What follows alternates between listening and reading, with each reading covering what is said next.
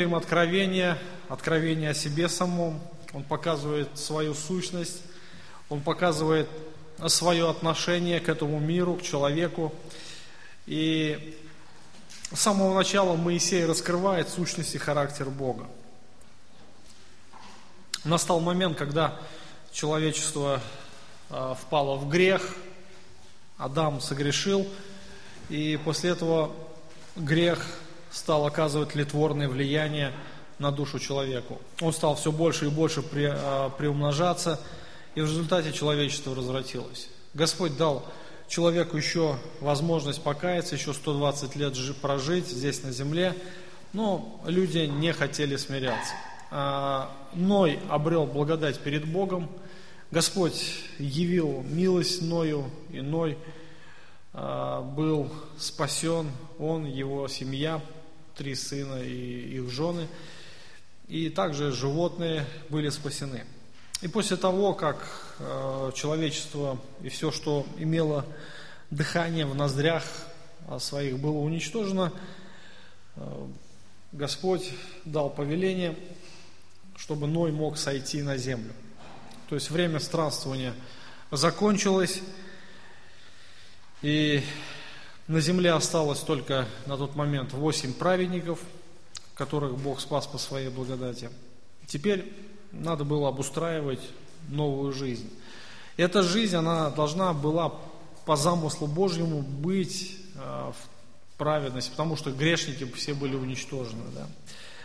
Но, тем не менее, грешники были уничтожены, но грех в сердце праведника, он так и остался.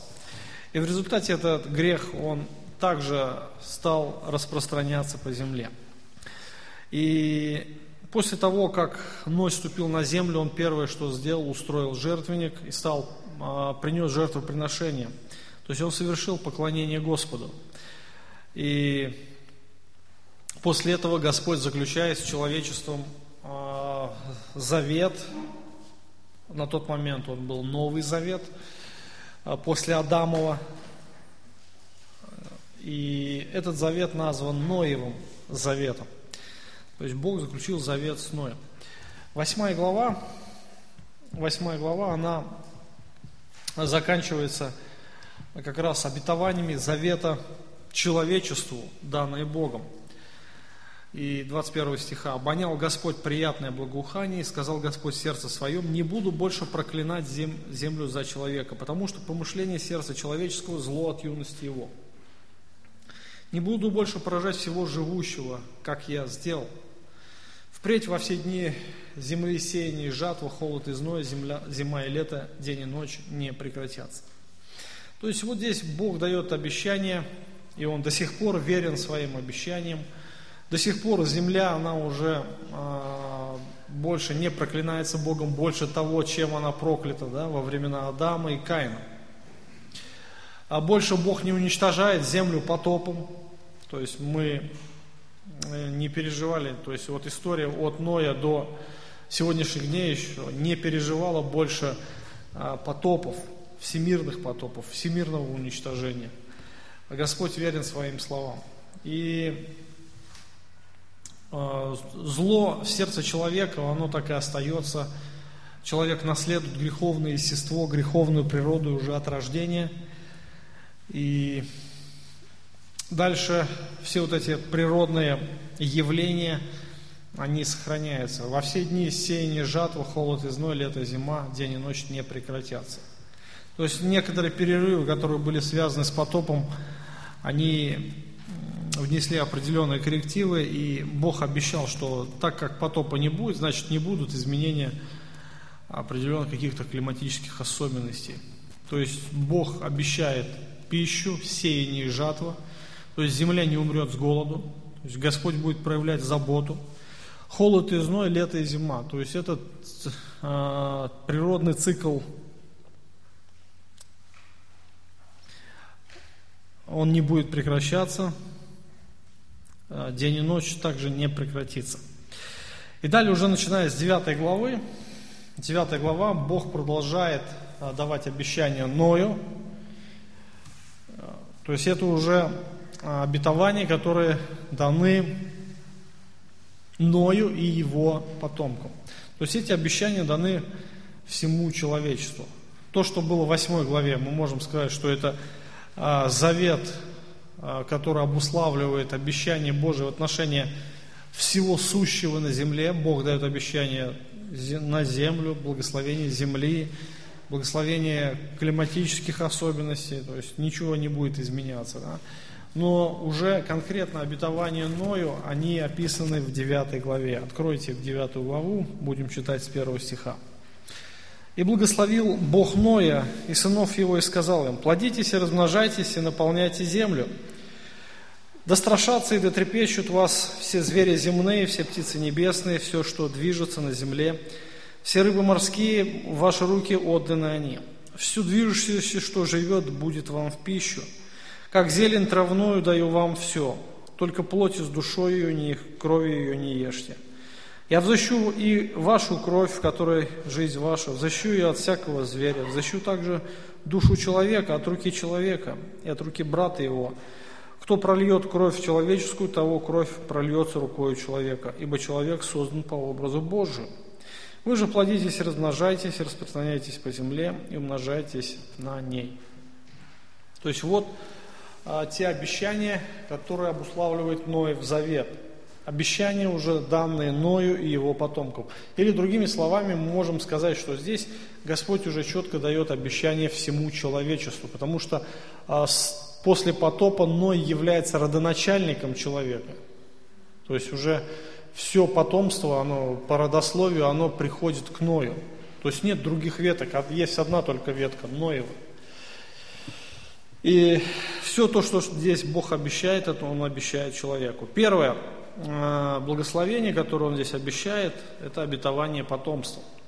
То есть первое и седьмой стих как раз они обозначивают границы, границы э, этих, э, этого завета – в самом начале он э, и в конце этого фрагмента он говорит о том, чтобы Ной плодился и размножался и наполнял землю. Первый стих. Благословил Бог Ноя и сынов его и сказал им, плодитесь, размножайтесь, наполняйте землю.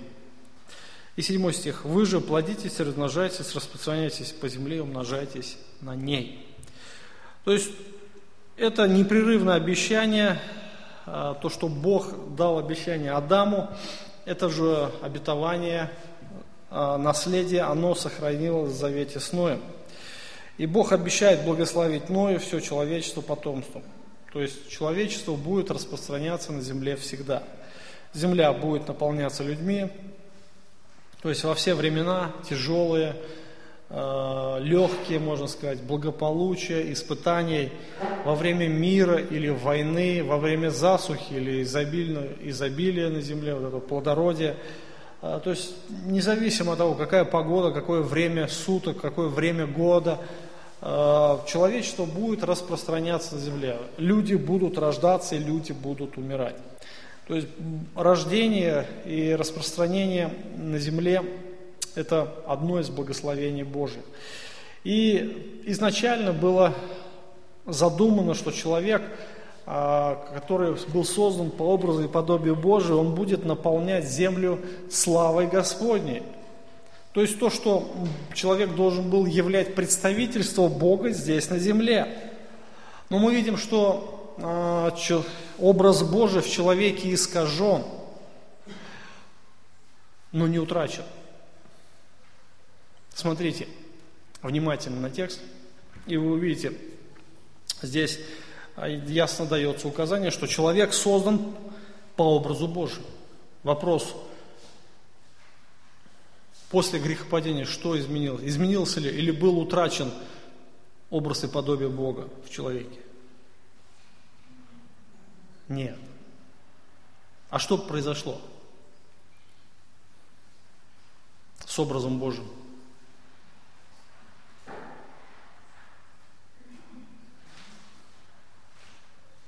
Думайте, иначе сейчас все заснем.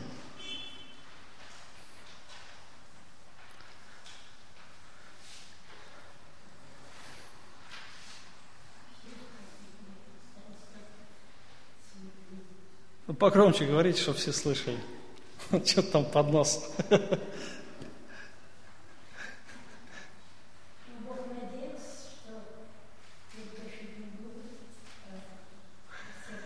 Разве Бог надеялся? Разве он не знал, что человек согрешит? Потому что э, пришествие Христа еще было запланировано до создания мира, для того, чтобы совершить искупление рода человеческого. Значит, грехопадение уже было в планах Божьих. Так ведь, да? А, но мы видим, что образ Божий в человеке сохранился, хотя был искажен грехом. То есть в нас есть, в нас есть а, как раз а, проявление образа Божьего. Когда мы, помните, говорили про образ и подобие Божие, что мы вкладывали в это понятие? То, что мы боги? Что же такое а, иметь образ и подобие Божие? Еще раз громче. Разум, чувство, воля. Еще что мы там перечисляли? Способность творить, да? То есть созидать что-то новое. То есть это то, что Бог заложил в нас. Мы имеем разум, имеем чувство, имеем волю а, по Его образу, по Его подобию. У, у животных есть разум? Ну да. Что, они вообще ничего не понимают, животные? Вообще глупые такие, зомби ходят, да? Ну при чем ты, вот, например, собака, она что-то ест, а что-то не ест.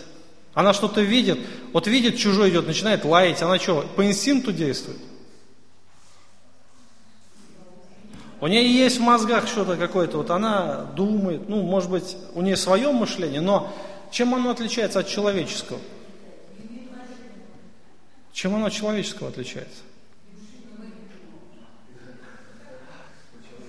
По-человечески разговаривать не умеет, да? Ну, а, мы говорим о мышлении, о творении пока еще подождем. Она не способна понимать Бога, вот в чем проблема. У нее образ, а, мышление-то есть, но оно не по образу Божьему.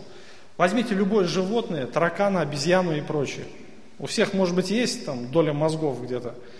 У кого-то, может быть, на чувство инстинкт, там, я не знаю всех этих механизмов, я не биолог, но тем не менее, тем не менее, а, только человек создан по образу и подобию Божию. То есть мы способны понимать Бога и общаться с Ним. Животные не могут понимать Бога. Так как мы, а, люди, созданы по образу и подобию Божию, в нас заложен этот образ, а, который мы называем нравственный закон или совесть. Мы способны понимать, что есть добро, а что есть зло. Способны? То есть на, на нас лежит определенная ответственность. Так как мы сотворены по образу и подобию Божию, на нас лежит ответственность, и Бог будет поэтому судить человечество. Но мы не читаем нигде, что Бог будет судить обезьян или лошадей, за то, что, или львов за то, что они там поедали других животных или человека нападали, да? Убивали человека. Никто не будет из животных на суде Божьем. Ни кошек, ни собак. А ну это мы сейчас дойдем до написанного. Я говорю про суд, я не говорю про жизнь. Человек – существо нравственное и морально ответственное. То есть мы можем понимать Бога, мы можем знать Его закон, в нас есть нравственный закон. Это все то, что связывает нас с самим Богом. Мы можем общаться с Богом. Хотя Писание говорит, а, что все дышащее дохвалит Господа, да? Но животные это делают несознательно. Просто они прославляют мудрость Творца, того, кто способен это узреть, конечно, ну это человек, прежде всего, и ангелы, которые могут прославлять Бога.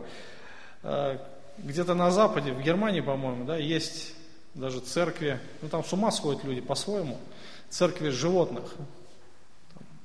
Людей приводят там, ой, людей, извиняюсь, всяких там животных, гусей, э, баранов там разных, коров там, и вот они там Богу поклоняются.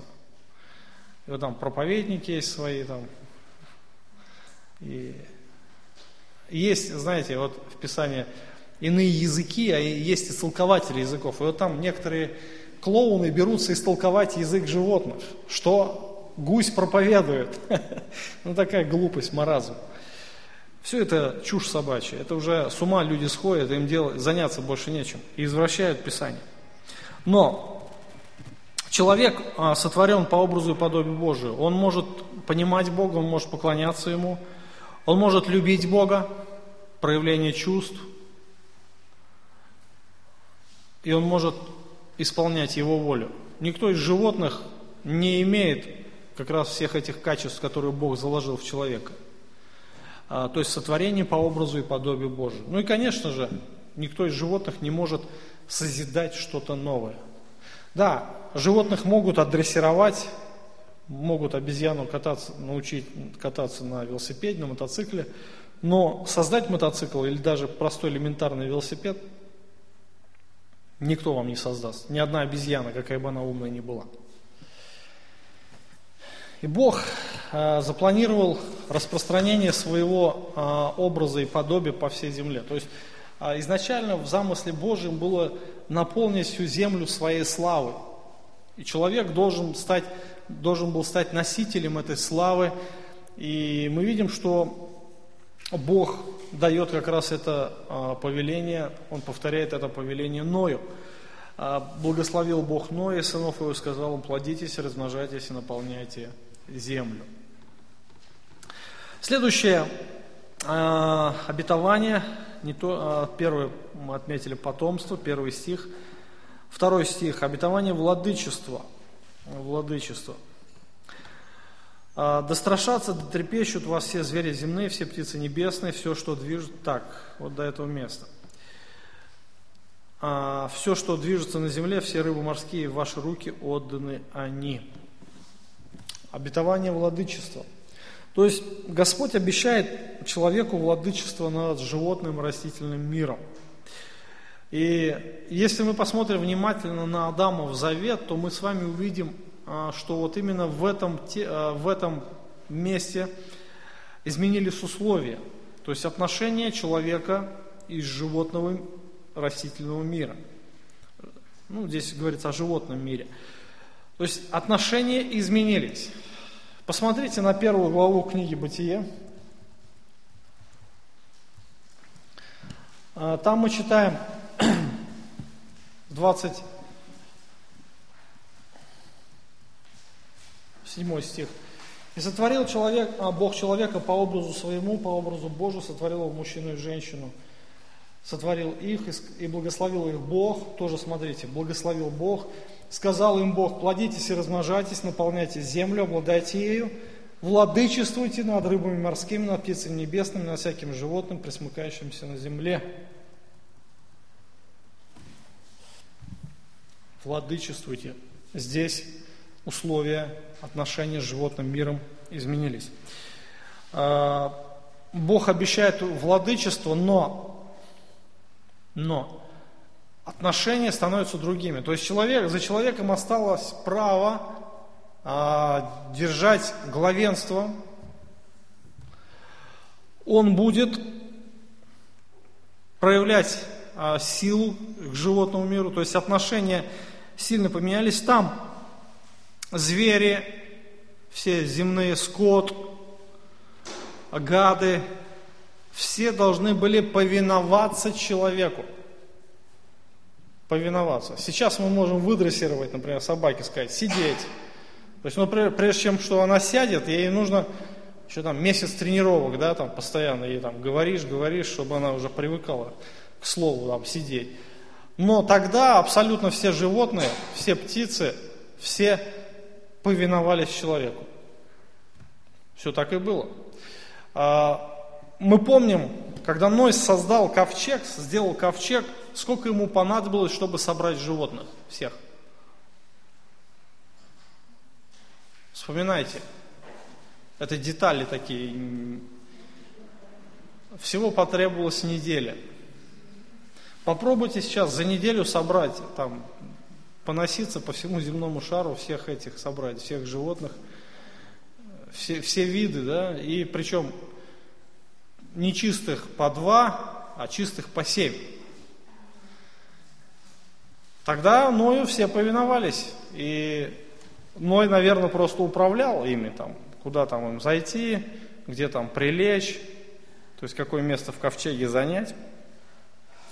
Сейчас уже, э, вернее, не сейчас, а после потопа а, отношения уже в корне поменялись.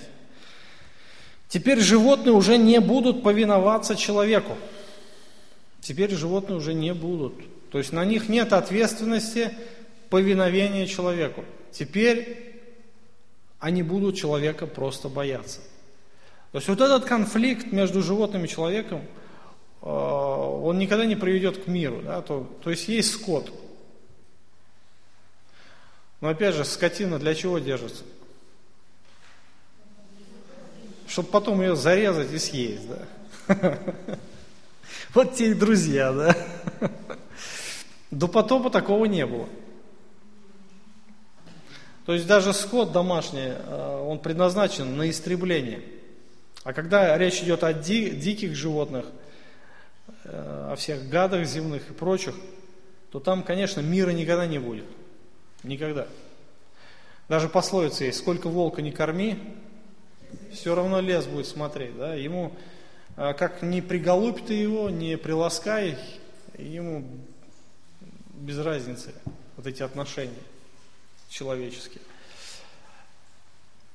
Э, животные будут бояться. То есть многие хищники, многие хищники да, могут и нападать на человека, но э, человек это, опять же, мы говорим, создание Божие, которое сотворен по образу и подобию Божию. И мозгов у человека больше, чтобы создать оружие против любого животного, какое бы оно большое ни было. Сейчас, например, имея современные технологии, какой бы там титан не был, там, подземный или наземный, или водный, уже никто не способен противостать человеку, никто. Хотя человек, он хрупкое, да, такое творение, очень хрупкое. Возьмите там того же медведя, у него намного больше прочности, живучести, выносливости. Но тем не менее, человек все равно будет сильнее медведя. С его мозгами, с его изобретательностью, с его технологиями.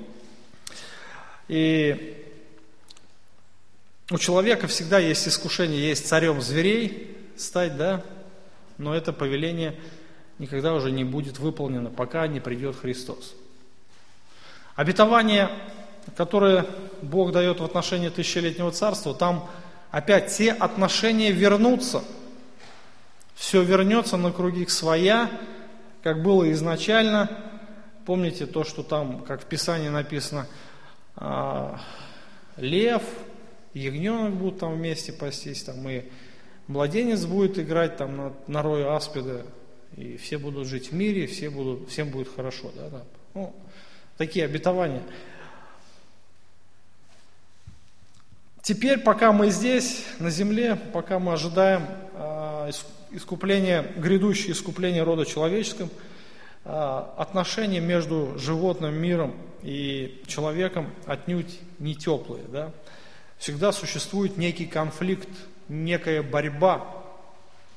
Поэтому Господь уже дал другое обещание. Но все равно человек остается владыкой. Как бы там ни было, он остается сильнее – и за ним закреплена власть и ответственность за окружающий мир. Но мы видим, к чему приводит грехопадение. Да? То есть, где побывала нога человека, там уже нет ничего прекрасного. Да? Э, люди всегда стремятся к первозданной природе, но таких уголков остается все меньше и меньше. То бишь где-нибудь в Гималаях, в горах, там, куда не каждый доберется. И туда даже добираются. И там находят всякий мусор человеческий. Следующее. Обетование э, забота о пище. С третьего стиха. «Все движущееся, что живет, да будет вам в пищу, как зелень травную даю вам все, только плоти с душой ее, с кровью ее не ешьте». Не ешьте. Следующее, то, что Бог обещает человеку, что он не будет терпеть голод. И Господь вводит новый рацион для человека. А, откройте первую главу, опять же, книги Бытия, 29 стих, там тоже а, дается обетование заботы о человеке в отношении пищи. Сказал Бог, вот я дал вам всякую траву, сеющую семя, какая есть на земле, всякое дерево, у которого плод древесный, сеющий семя, вам сие будет в пищу. Вам сие будет в пищу. То есть все обещания, которые были тогда, они, в принципе, остались действенными, но вводится еще дополнительный рацион для человека. И теперь в употреблении пищи допускается мясо. А, вопрос, почему Бог дал это повеление? В связи с чем оно связано? Ну, существует несколько предположений. Одно из них – это то, что с изменением климата растительной пищи будет меньше. То есть мы с вами уже говорили о том, что э, до этого на Земле был парниковый эффект, на полюсах был тропический климат, то есть пищи было весьма достаточно. И человеку хватало ну, необходим, необходимое количество пищи, ее было изобилие растительной пищи, плодово-овощных деревьев было изобилие. А, но в связи с тем, что участки земли э, с изменением климата изменились, то есть плодородных слоев остается все меньше и меньше. Э, какую-то часть суши покрыли льды, то есть вечная мерзлота, как ее называют. Э, там всегда лед, и там сажай, не сажай, ничего расти не будет. То есть для растений нужно определенные создать условия. А в других местах, наоборот, засуха, пески, пустыни. А в каких-то участках э, обильный лес. То есть плодородных слоев весьма мало. Поэтому э, человечество в связи с умножением рода, оно будет нуждаться в пище. Поэтому Господь как бы дает э, повеление употреблять также и мясо. Мясо – это один из необходимых а, продуктов питания человека, который имеет а, необходимые питательные вещества, необходимые для жизнедеятельности человека. То есть многие люди сегодня стараются поставить это повеление под сомнение, то есть в связи с чем это связано? Это связано с теорией эволюции. Теория эволюции. То есть человек произошел от обезьяны. Значит, это кто? Братья наши меньшие. Собаки, кошки, коровы и так далее. Крысы. Братья наши меньшие. И сестры тоже. Поэтому, а, если они наши братья и сестры, то они тоже имеют право на жизнь. А если они имеют право на жизнь, их нельзя убивать. Тем более есть. Это приравнивается к тому, что если мы убьем также человека, мы будем употреблять человеческое мясо, это приравнивается к ганнибализму. Поэтому сегодня, особенно на Западе, это модно, а, вот эти всякие движения, движения зеленых, там, движения по защите животных и так далее и тому подобное. А, вегетарианские разные какие-то способы употребления пищи да, существуют, которые исключают э, всякую животную пищу.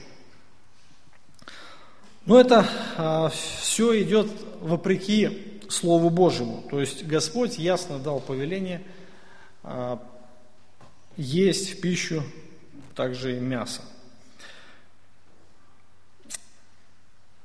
Повеление есть мясо не должно было привести к потере уважения к животным. Здесь мы интересно читаем, что человеку разрешалось проливать кровь животных, но не есть мясо с кровью. Четвертый стих. «Только плоть ее с душой ее, кровь ее, кровью ее не ешьте». То есть пролитие крови, оно всегда ассоциировалось с жизнью, да, то есть эта кровь а, приравнивалась к жизни. А душа ее, в крови, говорит, душа ее, это в крови ее буквально жизнь. И пролить кровь, это значит забрать жизнь. И Господь, Он дает это повеление, чтобы а, не ели с кровью, как бы олицетворение жизни, чтобы вы не могли а, смешать чужую жизнь с вашей. Ну, здесь какая-то, я не знаю, просто повеление, что ли.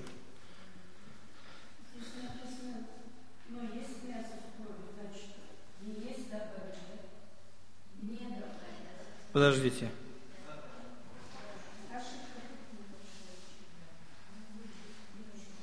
А что в Библии написано? А, ну это значит добавить, конечно, как в Библии. Здесь может быть ошибка какая-нибудь при форматировании быть там.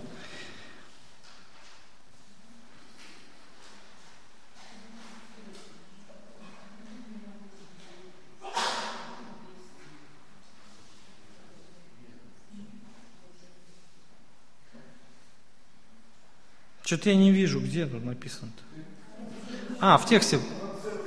А, просто. Это я ошибку сделал, да? А, ну это я-то ладно, это не страшно. Ну понятно, это бывает. Со мной часто бывает такое, где-нибудь там что-то пропустил. Главное, чтобы Писание не искажалось. Я смотрю, здесь написано «не ешьте». Думаю, где там «не ешьте»?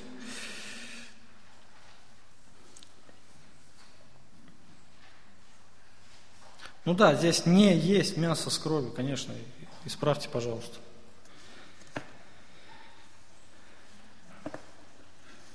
Вообще вот это обещание, которое э, дал Бог в отношении не есть с кровью, оно такое э, какое-то спорное.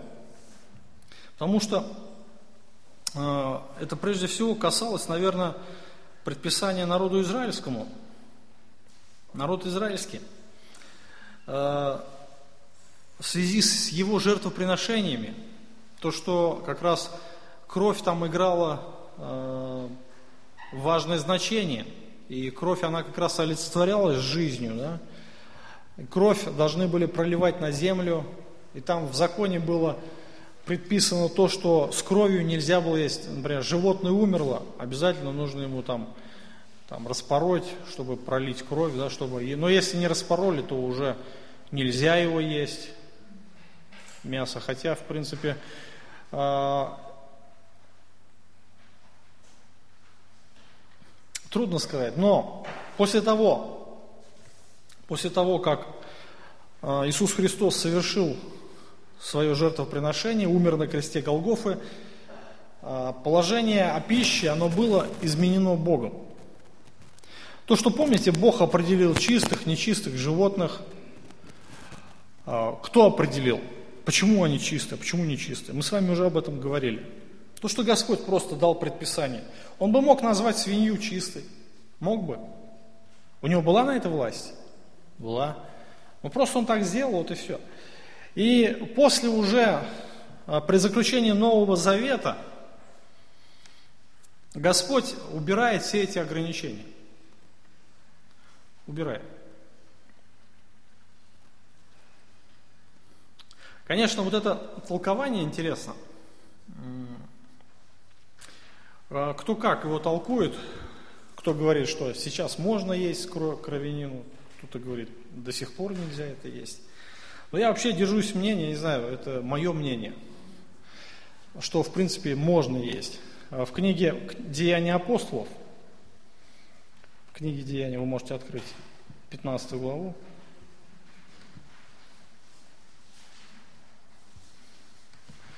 У нас сегодня нет таких вегетарианских предписаний, у нас нет таких каких-то ограничений по чистым и нечистым животных.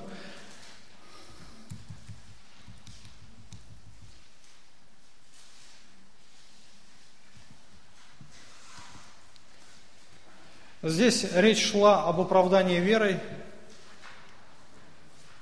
и апостолы собрали собор, потому что многие иудеи смущали язычников – и они говорили, если не обрежетесь по обряду Моисееву, не можете спастись. И тогда Павел и Варнава, они состязались с иудаистами, и тогда они собрали собор, уже из апостолов, пасторов, церквей, а, фактически все съехались для рассмотрения этого дела. И тогда интересно, Петр, опять же, при долгом рассуждении Петр, он, опять же, проявляет инициативу, он встав, сказал, мужи, братья, вы знаете, что Бог с первых дней избрал из нас, меня, чтобы из уст моих язычники услышали слово Евангелия и уверовали. И сердцеведец Бог дал нам свидетельство, даровав нам свято, им Святого Духа, как и нам. И не положил никакого различия между ними и нами, веру очистив сердца их. Что же вы искушаете Бога, желая возложить на них вы, на вы учеников иго, которые не могли понести ни отцы наши, ни мы? Но мы веруем, что благодатью Господа Иисуса Христа спасемся, как и они. Тогда умолкло все собрание и слушало Варнаву и Павла, рассказывавших, какие знамения чудеса Бог сотворил через них среди язычников. После того, как они умолкли, начал речь Иаков и сказал, «Мужи, братья, послушайте меня». Симон изъяснил нам, а, как Бог первоначально презрел на язычников, чтобы составить из них народ во имя свое, с ним согласны слова пророков, как написано, «Потом обращусь и воссоздам скинию Давидову, падшую, и то, что в ней разрушено, воссоздам и исправлю ее, чтобы взыскали Господа прочие человеки и все народы, между которыми возвести, возвестится имя Мое, говорит Господь, творящий все сие. Ведомы Богу от вечности все дела Его. Посему я полагаю не затруднять обращающихся к Богу из язычников – а написать им, чтобы они воздерживались от оскверненного идолами, от блуда, удавленины, крови, и чтобы не делали другим того, чего не хотят себе. Ибо закон Моисеев от древних родов по всем городам имеет проповедующих его и читающих в синагогах каждую субботу. Посмотрите, вот э, это предписание, которое дали апостольский собор для язычников, он имел свое основание.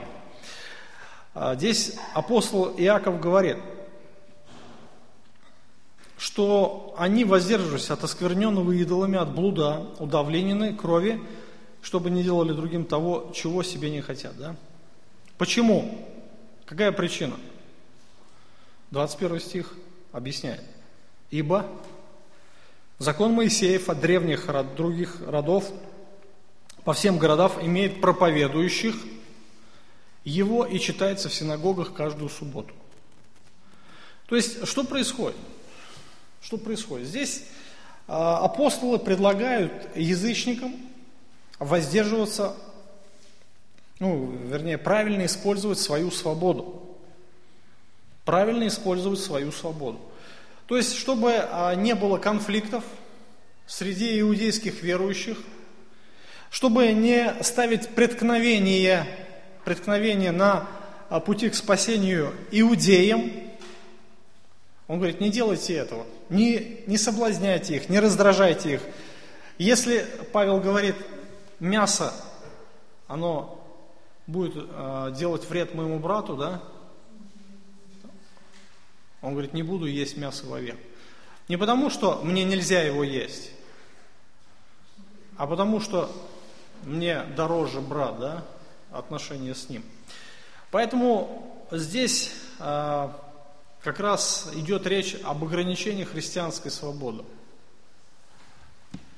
Если мы, например, если мы, например, говорим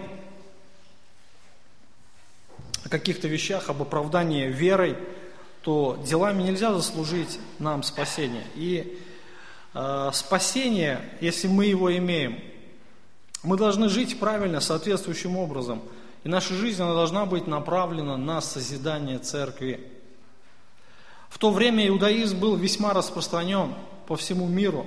То есть иудеи были везде, и они вели весьма активный образ жизни, не как сейчас здесь у нас. У нас есть Салавате синагога? А в Уфе есть? Ну, вот знает только один-два человека. Больше никто не знает. Я даже не знаю, я знаю, что есть, но я не знаю где. Они не активно себя проповедуют, пропагандируют. Так чисто собраться, почитать законы и отметиться, что, ну, типа, мы иудеи. В то время, во времена Ноя, э, были жертвоприношения. И чтобы отметить как раз ценность жизни, э, Господь запретил есть кровь. После того, как Христос совершил Новый Завет, а, заключил Новый Завет, как раз предписание о пище, оно утратило свою силу. То есть э, независимо где. А, то есть нас пища не приближает, не удаляет от Бога, так говорит Священное Писание. И Новый Завет, он универсален в любое время, в любой местности. В любой культуре мы можем примириться с Богом. Но культурные различия, они не должны стать камнем преткновения в отношениях между братьями и сестрами. Поэтому мы не видим нигде в Писании, что вот эти культурные отличия стали таким, знаете, а, таким, таким фактором, которому уделялось огромное внимание. В Новом Завете, я повторяю. И, ну, например, я, представьте себе такую картину – вот мы живем в России. Мы питаемся примерно одной пищей, согласны? Ну так ведь, да? То есть у нас примерно, мы приходим друг к другу в гости, и мы принимаем ту пищу, которую нам подают. Так, да? Ну, почти всегда. За редким исключением. У нас примерно рацион у всех одинаковый. Мы в церкви можем собраться вместе, э, тоже пищу вкушать, да? Но приедьте в Китай, вам там подадут каких-нибудь этих а, жареных тараканов.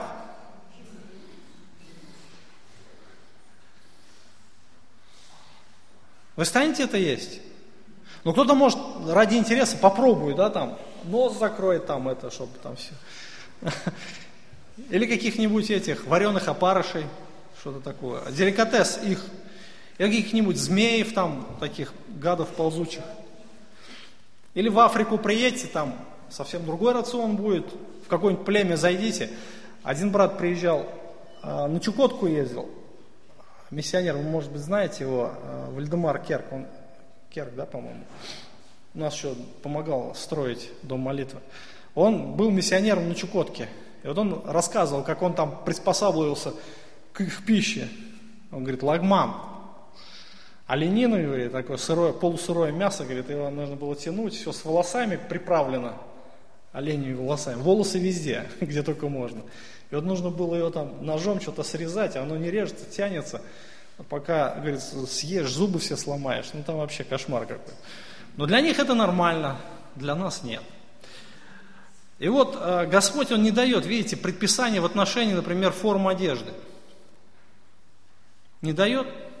В отношении пищи в Новом Завете, вот, вот это предписание, которое на апостольском совещании было, на Первом соборе, это единственное упоминание, но нигде в Писании мы не видим, чтобы как-то были какие-то ограничения. То, что касается Нового Завета, я опять повторяю, что это было связано, опять же, жертвоприношениями, чтобы у людей формировалось мышление на тот момент. Итак, Бог э, дал новое повеление в отношении пищи. И последнее обетование завета – это э, защита жизни. Бог обещает охранять жизнь человека. 5-6 стих. «Я взыщу и вашу кровь, в которой жизнь ваша, взыщу и от всякого зверя. Взыщу также душу человека от руки человека, от руки брата его. Кто прольет кровь человеческую, того кровь прольется рукой человека, ибо человек создан по образу Божию. Вы же плодитесь и размножайтесь, распространяйтесь по земле и умножайтесь на ней. Итак, Здесь конкретно Господь обещает а, охрану жизни человеку. То есть а, сам Бог, Он говорит об ответственности, что никакой человек-убийца не останется безнаказанным. Однозначно. И Господь, Он говорит не только, что человек будет страдать от человека. Даже если животное, например, убьет человека, то это животное, оно будет тоже уничтожено. Не в смысле то, что оно будет гореть в аду, а в смысле того, что оно лишится жизни. Животные, если кто не знает, они имеют только жизнь здесь на земле, в вечности ее не будет. Поэтому кто-то там оплакивает кошек, собак, обезьян там или еще кого-то. Там даже им там есть кладбище животных, такие, знаете, люди, опять же, говорю, с ума сходят. А, людей так не хоронят. Там такие памятники стоят, там такие деньги вкладывают. Ну, с ума сходят. Ради чего только, ну, непонятно. Животные больше не повинуются человеку по одному слову только, как раньше. И конфликт между человеком и животным будет постоянно возрастать. И мы видим, что фактически а, нет мира между животным, миром и человеком. И Бог также обещает защиту жизни от других людей. Защита жизни от других людей. И здесь а, четко а, предписание, что Бог налагает ответственность за отнятие жизни. Никто не избежит наказания, если лишит кого-то жизни. То есть убийца, он всегда будет наказан. И ответственность налагается, а, то есть Бог берет в руки справедливость суда, это первое. Сам Бог будет судить, но и другая сторона, а, повеление Господь дает также, а, Господь дает власть правителям и судам решать участь убийц. То есть Он вводит смертную казнь. Вводит смертную казнь. И данное повеление не относится тем, кто совершил убийство не по умыслу, то есть, ну, случайно, да, шел, э, там, задел что-нибудь, там, камешек полетел, ударил в чью-то голову, и тот умер, да, там, даже и не думал, а вдруг убил человека. По неосторожности, может быть, или в целях самозащиты. То есть, на тебя напали какие-нибудь эти отморозки, ты просто взял палку, начал защищаться, ударил кого-то по голове. Оказалось, что он умер. Ну, тогда э, эта ответственность не действует. И после уничтожения всей плоти на земле могло бы навести на мысль, что жизнь человека, она ничего не стоит, что человек больше ничего не представляет для Бога никакой ценности. Но Бог ценит жизнь человека, и Он превозносит жизнь как, наверное, самое дорогое, что есть у человека – даже сатана это знает, он говорит, что за жизнь человек отдаст все, что у него есть. Потому что жизнь это самое дорогое. Если не будет жизни, зачем человеку тогда все остальное? Так ведь, да? Люди хотят жизнь. А, Бог ценит жизнь человека настолько, что нападение на человека равняется нападению на самого Бога. То есть здесь приравнивается. А, человек создан по образу и подобию Божию. Здесь цитаты пошли. Убийство считается наиболее тяжелым преступлением, потому что его результат невозможно исправить. Понятно, да? Интересно, что результат уже не исправишь. Если ты убил человека, там никакое покаяние не поможет. Человека, говорит, не вернешь. Ну, это так и есть. Три аргумента в пользу смертной казни. Сегодня а, вы знаете, опять же, безбожное мышление трактует свою точку зрения в этом мире и идет такое, знаете, повальное а, всемирное давление на суды, на юридические системы государств. То есть а, гуманистическая система мышления, вернее, делает свое дело. И они говорят, что человек – это ценность Божья, и сегодня судебная система, она настолько смягчает э, судебные приговоры, и в большинстве странах, подавляющем большинстве странах отменены смертные казни. Но Бог учредил смертную казнь. А, три аргумента в пользу смертной казни. Во-первых, человек, он должен нести наказание, потому что так говорит Господь. Это а, соответствует Священному Писанию. Во-вторых, это сохраняет людям жизнь, устраняя возможность повторного нападения со стороны того же человека и останавливая новых преступников. И третье, утверждает ценность человеческой жизни. У нас интересно, что человек, например, совершил убийство, ему дали там несколько лет, он дал взятку судьям, дали минимальный срок. Он отсидел, по амнистии там вышел – и дальше опять начинает убивать. Но смертная казнь, она бы сохраняла жизнь еще многих и многих людей. У нас так не делается. А некоторые указывают на статистику, согласно которой в странах, где применяется смертная казнь, процент убийств не меньше, чем там, где на смертную казнь наложен мораторий. В ответ на это стоит отметить, что Средний срок между вынесением приговора и осуществлением смертной казни прошлые годы в СССР в настоящее время в Америке составляет от 10 до 15 лет. То есть человеку вынесли смертный приговор, пока его приведут в исполнение, ему там пройдет 10 или 15 лет. То есть вот это все. Ну, в это время дело преступника проходит все судебные инстанции, на каждом этапе его стараются защищать адвокаты. И часто бывает, что успешно. И при таком положении вещей смертная казнь действительно не оказывает столь заметного сдерживающего эффекта. Вот в Китае, например, там все очень быстро. Не как, например, в Америке, там на электрический стул сажают, там, и единицы буквально доживают до приговора, остальные ну, там, в процессе или получают замену там, каким-то сроком или амнистию. Но в Китае все быстро выводят на площадь, прилюдно выстраивают толпу, да, выходят солдаты и в голову один, один выстрел и все готово. И все это снимают, по всему миру показывают. Другие боятся. Каков результат такого действия? В Китае нет наркоманов. Единицы буквально. Почему? Потому что смерть. Боятся люди употреблять наркотики. В Китае а, фактически проблема взяточничества не существует. Коррупции нет, не существует. А если и есть, то это опять же единичный случай. Почему? Потому что смертная казнь. А, недавно там застрелили министра там какого-то, тоже взял взятку, поймали, все, вопрос решился. Другой подумает, брать взятку или нет.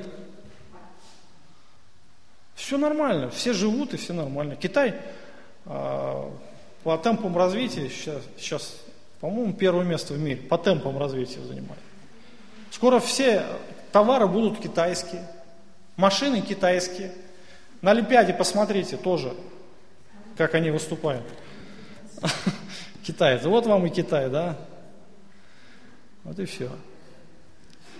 Закон, он все-таки действует. Они боятся, как бы там ни проклинали этих коммунистов, китаёс, да, говорят, коммуняки. А, зато у нас сейчас свобода, нормально. Такой беспредел творится. Но там многих проблем не существует.